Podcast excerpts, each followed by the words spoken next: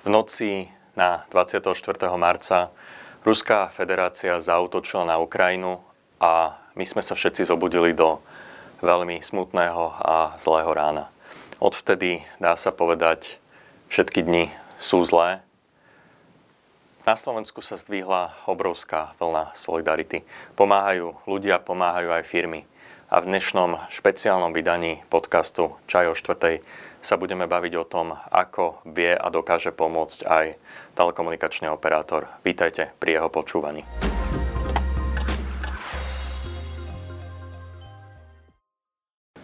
Pre tých, ktorí nás možno počúvajú poprvý raz, poviem, že Čaj o štvrtej je pravidelný podcast o novinkách zo sveta telekomunikácií a IT, ktorý nájdete na všetkých najväčších podcastových platformách. Pravidelne tu každý štvrtok s mojimi hostiami diskutujeme o rôznych témach nad šálkou dobrého čaju, ktorý nám tradične varí Mariana Veselá. Mariani, nebude to dneska asi úplne jednoduchá a tradičná téma. Myslíš, že by si nám k tomu vedela dať nejaký dobrý čaj, ktorý nám uľahčí tú diskusiu? Zo šálky čaju sa stal za posledné obdobie doslova dar – tento teplý nápoj je na hraniciach pomyselným teplým objatím, ktorý pre ľudí utekajúcich z ich domovov znamená úprimné privítanie u nás na Slovensku. K tejto téme som trošku pre odľahčenie vybrala čaj s názvom Čaj šťastia. Obsahuje niekoľko citrusov, ktorých vôňa v nás nabudí príjemný pocit domova a aspoň na chvíľu nebudeme myslieť na udalosti posledných dní. V čase nakrúcania tohto podcastu je Ukrajina pod silnejúcou palbou. Milióny ľudí sa ukrývajú v pivniciach alebo v staniciach metra. Za prvých 10 dní hranice prekročilo asi 1,5 milióna utečencov a predpokladá sa, že sme na začiatku najväčšej utečeneckej krízy v novodobých dejinách. UNHCR hovorí a odhaduje počet možných utečencov nad 4 milióny ľudí. Na hraniciach čakajú dobrovoľníci, ale aj firmy, ktoré sa snažia uľahčiť a pomôcť ľuďom, ktorí museli utieť zo svojho domova. Jedným z nich je aj telekomunikačný operátor Štvorka. Dnes sa budem baviť s Andreou Čagalovou, produktovou manažerkou Štvorky. Adi, vitaj. Ahoj. A Patrikom Kolarocím, technickým riaditeľom pre mobilnú sieť operátora Štvorka. Patrik, vitaj. Ahoj. Dnešné vydanie je špeciálne nielen tým, že sme tu traja namiesto dvoch, ako je to bežné, ale aj témou. Kde ste boli, alebo ako ste vy zachytili v to ráno 24. marca informáciu o začiatku vojenskej invázie na Ukrajinu? Ja sa musím priznať, že ja správy väčšinou ráno už dlho nepozerám ani nepočúvam, takže venujem sa ako keby sebe svojmu otužovaniu. Takže medzi 7 a 8 hodinou ráno, a tak ako vždy a každé ráno, ja som bola vo vode. A táto informácia ma zastihla práve tam. A musím povedať, že uh, voda, aká je ľadová a ten, ten proces, ktorý každý otužoval, otyžlec pozná, sa vám zdá, zraz, zrazu zdá oveľa mrazivejšia. Takže pre mňa to bolo veľmi také mrazivé, uh, veľmi smutné, že niekto niečo, niečo takéto sa stane, ako keby v tej dobe, keď žijem ja, alebo že som to za, musela zažiť, no, že nepočúvam to len od svojich ako keby rodičov, alebo od svojich prastarých rodičov. Takže prišla mi tá situácia veľmi smutná a som rada, že štvorka proste reagovala tak, ako reagovala. Budeme si hovoriť, akým spôsobom. Patrik, my sme volali spolu skutočne netradične skoro ráno, takže viem, že ty a tvoj tým ste začali hneď reagovať na tú situáciu, ktorá na Ukrajine nastala. Čo presne boli tie vaše prvé kroky? Mňa tá správa, e, čo sa deje na Ukrajine, zastihla, e, šokovala ma, zastihlo ma to na ceste do práce svojím spôsobom, keď som to poprvýkrát počul v rádiu. E, aké kroky sme urobili? No tak tie kroky, bolo ich viacero, ale zhrnul by som ich do dvoch oblastí. Prvá oblasť bola spolupráci s našimi medzinárodnými partnermi, cez ktorých poskytujeme konektivitu pre hlas a sms do Ukrajiny, sme maximalizovali e, možnú zľavu tak, aby sme e, ukrajinským občanom pobývajúcim na Slovensku umožnili zavolať ich rodinám do Ukrajiny na ich ukrajinské čísla za obrovskú zľavnenú cenu alebo poslať sms za obrovskú zľavnenú cenu oproti štandardnej cene. Toto bola prvá vec, ktorú sme urobili v rámci našej siete, ale treba podotknúť, že v spolupráci s medzinárodnými partnermi, lebo bez nimi sa to nedalo. A druhá vec, ktorú sme urobili následne, myslím si, že to bolo počas víkendu, keď sa o tom rozhodovalo pred týždňom, že sme sa rozhodli posilniť e, pokrytie v pohraničnej oblasti e, medzi Slovenskom a Ukrajinou.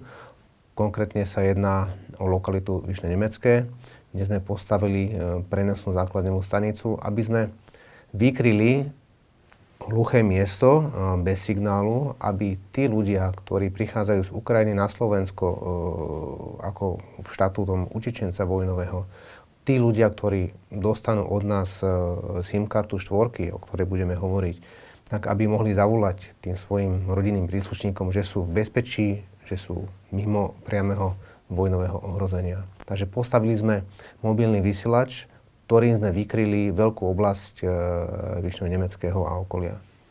Patrik, ty už si naznačil, že ľudia, ktorí prekračujú hranice, utečenci dostávajú od telekomunikačných operátorov aj od štvorky SIM karty priamo na hraniciach. Adi, ako to funguje? Tak eh, čo sa týka SIM kariet, eh, musím povedať, že máme veľmi akčný tím. Máme veľmi akčného kolegu, ktorý nabalil SIM konkrétne 4000 SIM kariet do auta a vybrali sme sa na Vyšné Nemecké alebo priamo do Vyšného Nemeckého a priamo tam uh, Ukrajincom a teda utečencom z danej krajiny a dávame, S, dávame SIM karty. SIM karta, ktorá dneska u nás stojí 4 eurá, máte tam 4 eurá predplateného kreditu, dostávajú zadarmo, takže v podstate naozaj nemusia nič platiť. A ako benefit e, navyše je tam e, neobmedzený, e, neobmedzený objem dát hm, na celom Slovensku. Je to náš najobľúbenejší paušal Sloboda dáta. To rozhodnutie je asi prečo práve sloboda dáta je, že naozaj s dátami po celom Slovensku môžete robiť čokoľvek. Dneska naozaj ľudia používajú sociálne siete, a, takže ste pomerne veľmi rýchlo v spojení so svojimi rodinnými a, priateľ, a priateľmi, takže a, aj sme si to všimli, že naozaj a, tie dáta ako také a sociálne siete využívajú obidve strany, takže si myslíme, že je to ten dôvod, čo by mal najviac pomôcť, ako sa spojiť so svojimi známymi na druhej strane. Pridala sa k tejto pomoci aj Slovenská pošta, tradičná dlhoročný distribučný kanál a partner štvorky? Musím veľmi pekne poďakovať partnerovi Slovenskej pošte, že s nami do tejto iniciatívy išla. Uh, aj vďaka nej uh, máme aj jednu inú možnosť, a to priamo na východnom Slovensku a naozaj tí, ktorí to nestihnú na hraniciach, tak majú možnosť sa zastaviť na východnom Slovensku na Slovenskú poštu. Slovenská pošta rovnakým spôsobom dá uh, SIM kartu a pridá tento benefit v podobe slobode data. Musím povedať, že napriek tomu, že Slovenská pošta je veľký kolos, zareagovala absolútne rýchlo, iniciatívne a som veľmi rada, že sa nám to podarilo aj takýmto spôsobom vlastne urobiť a pomerne veľmi rýchlo. Za čo ďakujem nielen Slovenskej pošte, ale celému našemu týmu, pretože to bolo naozaj za za pár hodín. Patrik, ty si spomínal, že vo Vyšnom Nemeckom ste postavili prenosný vysielač. Ako takéto niečo funguje?